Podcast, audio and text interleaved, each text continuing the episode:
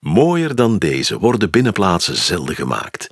Deze binnentuin is dan ook al vele eeuwen een toeristische attractie. Ook koninginnen en prinsen kwamen hier graag op bezoek. Aan de gevels hangen borstbeelden van enkele bedrijfsleiders. De beplanting is aangelegd naar 16e-eeuws model. Plantijn zou de planten wel herkennen. Hij had een eigen tuin aan de rand van de stad en was bevriend met de grootste plantkundige van zijn tijd.